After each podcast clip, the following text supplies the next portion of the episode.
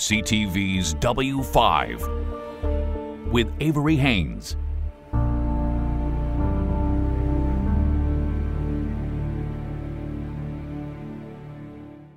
Medical treatment for transgender children and youth has become a political and medical minefield in Canada and around the world.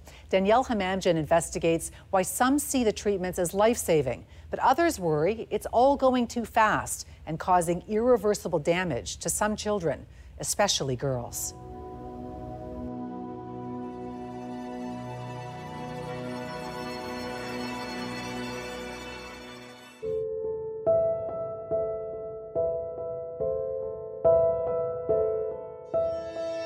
For most of his young life, Kian Olszewski lived with a secret that grew increasingly unbearable.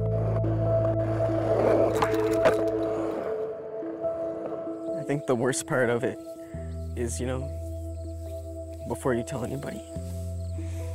Because you're building up all these fears and ideas that you don't even know are actually going to happen. So you torture yourself with it. Believing no one in the small town of Pembroke, Ontario would understand, not even his twin sister, that torture wasn't only psychological. And he had like all these um, cuts on his arms, and I asked him about it, and he said he felt skateboarding, and I believed him because I didn't have a reason not to. As far as Kian's parents knew, both their children were like every other kid in town. Best of friends. There was a bond. They're instantly. I mean, they spent the first two years together in their crib. Uh, oh, wow. Yeah, we finally Yeah. you, know, you got to separate you guys at bedtime here, you know? But Kian's parents were in for a shock. They were raising Kirsten and Caitlin, twin girls. I remember in my dreams being a boy. Like whenever I go to bed and I wake up and I'm in this dream, I'm a guy. Like, because in my mind, like, I shouldn't even have those parts there. So there's a big disconnect between myself and like that part of my body. It started around age four. Kian says he was more drawn to the boys' toys. Unlike his sister, he refused to wear dresses and skirts. Inside, he says, there was something tormenting him. He gradually became convinced he was born in the wrong body. We get a call from uh, the school that uh, Kian is hurting himself, cutting cutting his arm. There was a bunch of cuts on his on his arm. Your reaction. You know, we're just, oh my God, what? Like, why is, the, What's you know, what's happening? happening? What could be that bad? And me, father, you know, uh, 13, 14 year old daughter, pregnant. But pregnancy could not have been further from the truth. Kian was suffering from gender dysphoria, severe discomfort between his biological sex and the gender he identifies with. The next morning, he slipped a letter under his parents' bedroom door. I'm struggling and I'm having a really hard time and I can't take it anymore. The truth is, I'm transgender, female to male. This means that I was born with a female body but a male mind. I can't handle people not knowing the real me and treating me like a girl even though I'm a boy. And it says, love your son. Ken was basically suicidal. And the last thing we wanted, we would have done anything to make sure that he was going to be with us for a long, long, long time. My hair, I got it all chopped off. I think it was eight ponytails, and each one was 22 inches long. With his parents' support, 14 year old Caitlin transitioned to Kian. Within six months, there was a new haircut, a new wardrobe, and a life changing prescription from a children's gender clinic in Ottawa. Getting close to eight or seven uh, months on hormone blockers. Hormone or puberty blockers are used to delay puberty. Little is known about their long term side effects, but advocates of the drug believe they spare gender dysphoric children the distress of physical and sexual development. It's become standard treatment in Canada, but here in the UK, their prescription is now so contentious, a court was asked to intervene, triggering a fierce debate about the treatment of children with gender dysphoria. These drugs seriously harm me in more ways than one, and they have harmed many more, particularly young girls and women. Like Kian, Keira Bell was born biologically female. Her transition to male was made possible at Tavistock in London, which runs the only gender identity clinic for children in the country.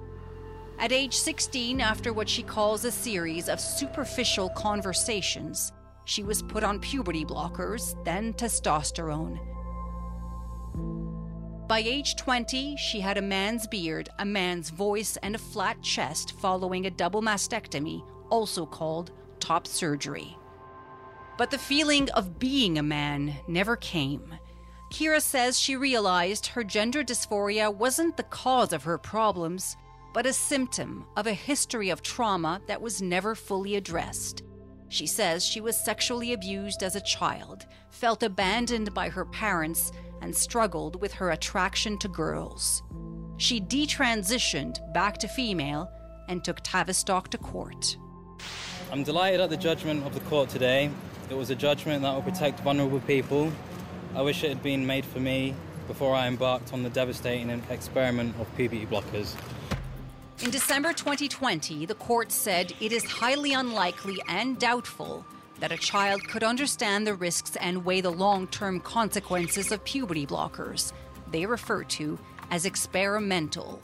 As a result, Tavistock stopped all referrals for puberty blockers to children under 16.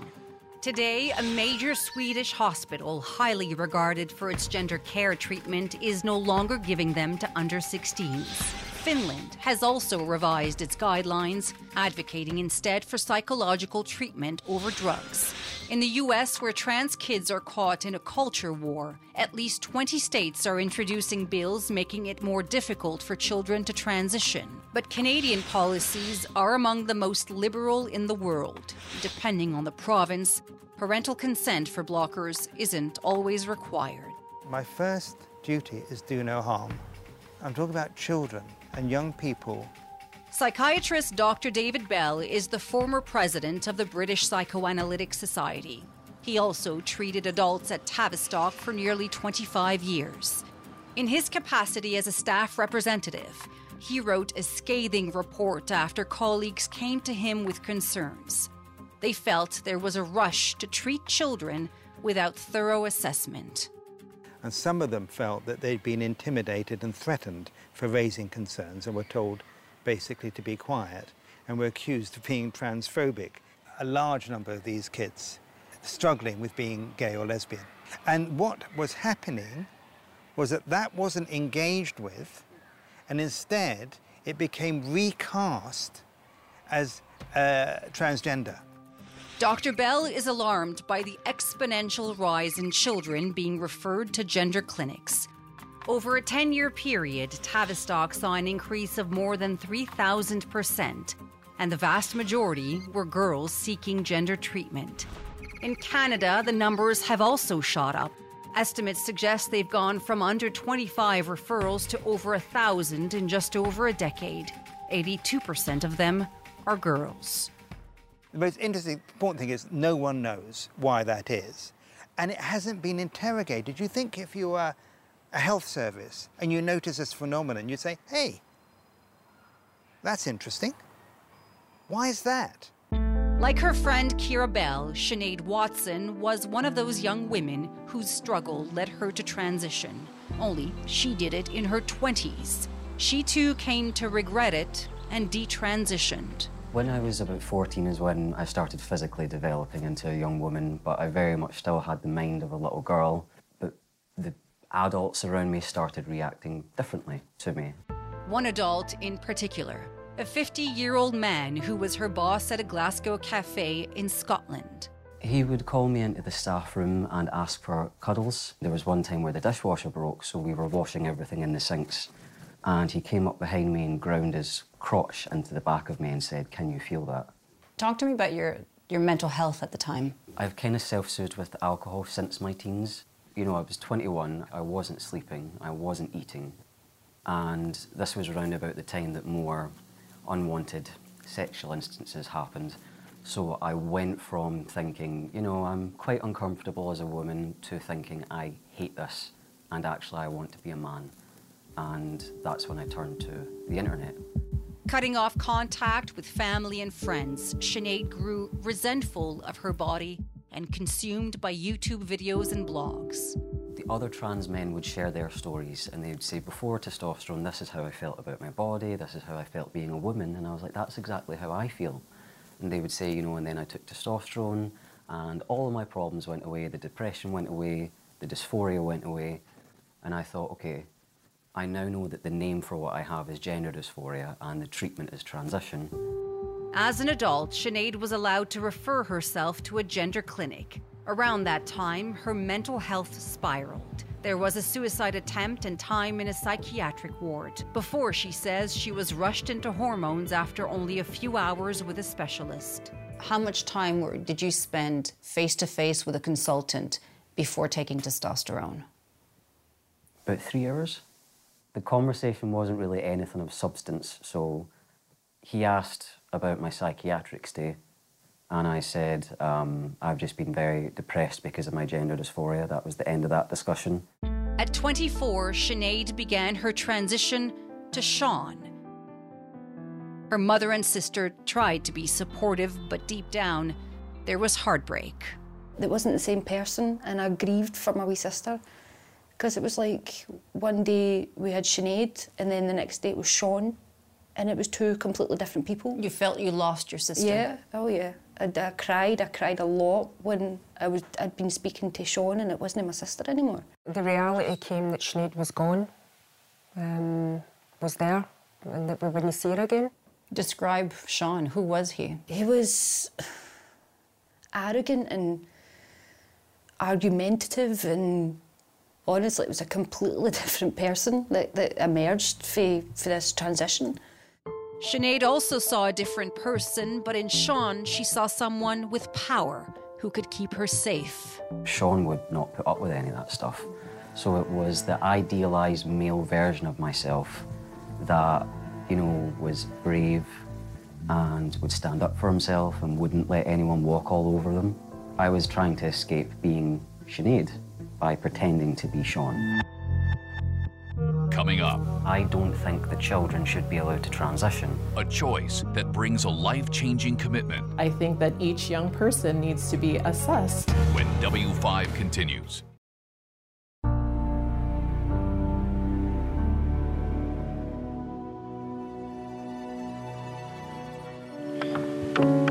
For most of his childhood, Kian Olszewski played hockey.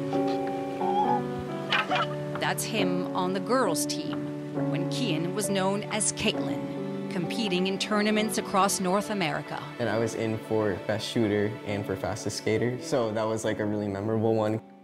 When Kian came out as transgender, he says the teasing and bullying became so unbearable he needed to quit hockey. But his disappointment was overshadowed by the sheer joy of physically transitioning from female to male. At 15, he was injecting himself with testosterone. At 17, underwent top surgery and a year later gave up his fertility by having a hysterectomy.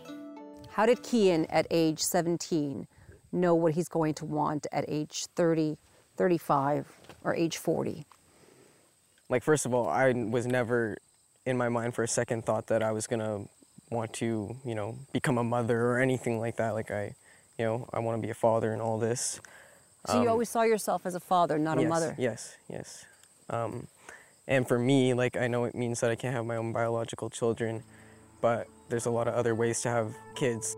At every step of the way, Kian says he's felt more and more like who he should have been from the start. For Sinead Watson, the changes are also irreversible, except her scars are a constant reminder that the high she felt after her top surgery faded within months. You don't grow boobs back. you know, if you get those cut off, they're, they're gone. For the testosterone, so the first thing that went was my voice. Like I developed my Adam's apple. You grow a beard. With time, your hair will start to thin or fall out. Sinead felt increasingly depressed, and a sense of regret crept in. Because you thought that taking the testosterone would make it go away, and it didn't.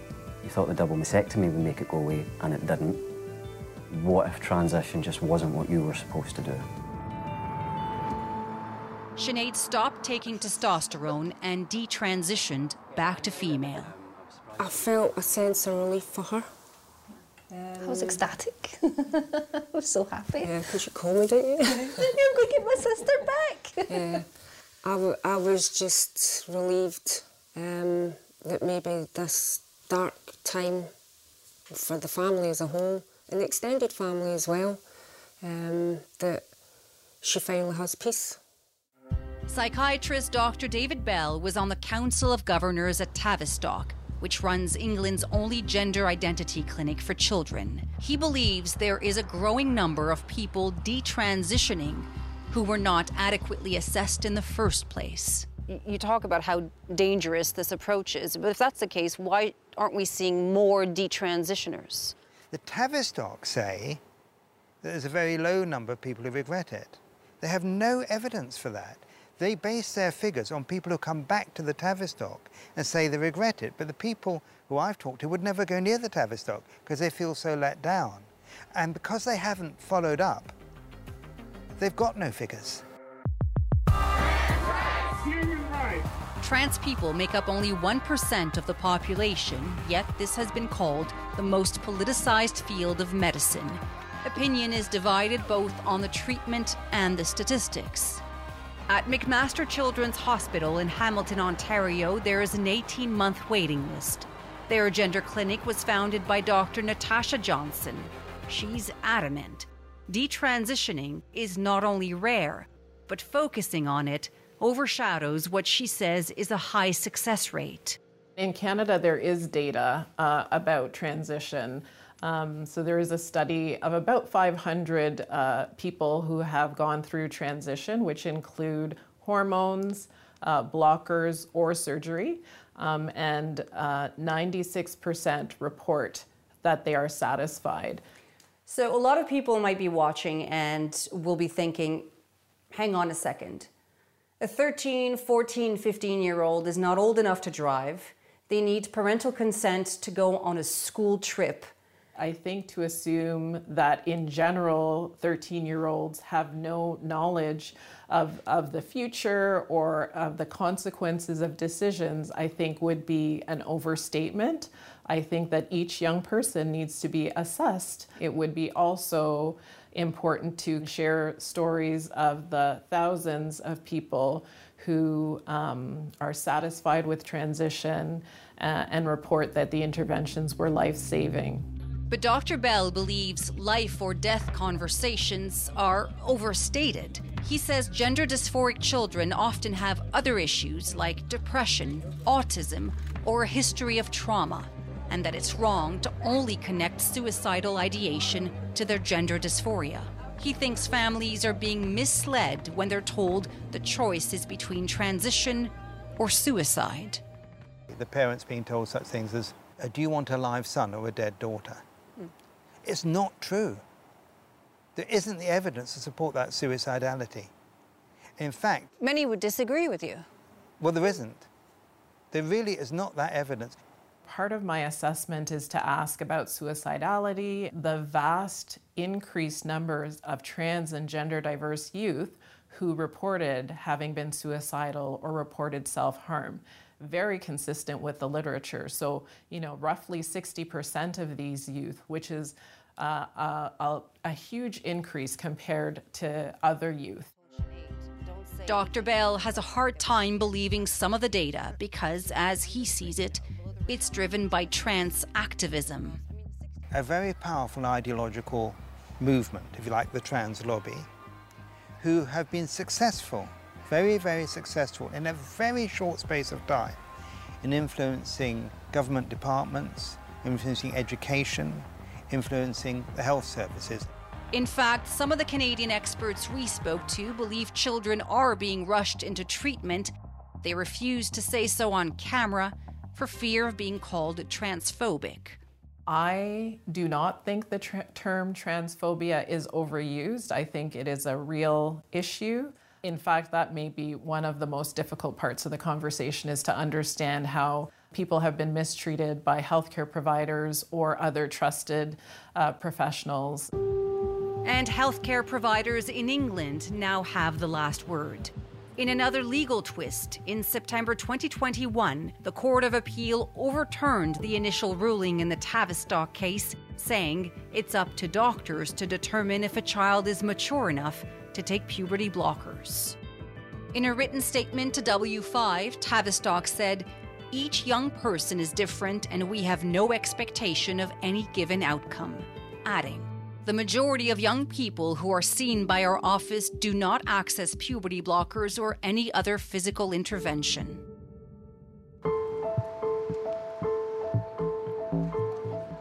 Sinead Watson is now a lifeline for other detransitioners who, for the most part, she says, have not told their gender clinics they regret their transition.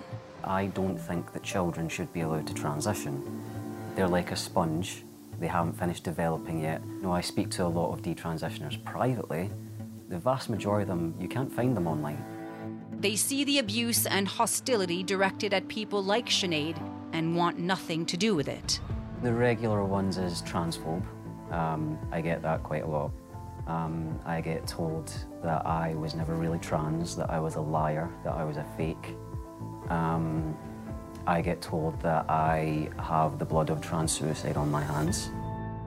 This stuff here? Yeah. No, that's cool.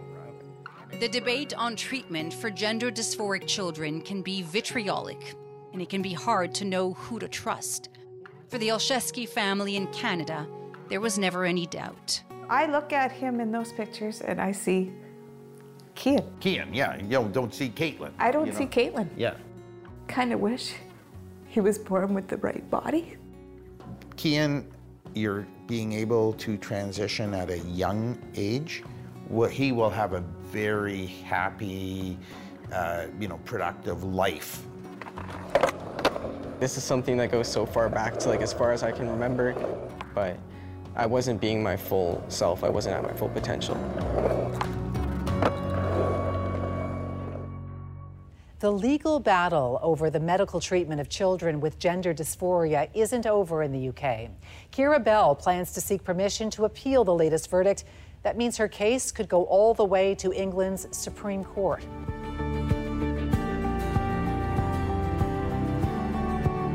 You've been listening to CTV's W5 with Avery Haynes.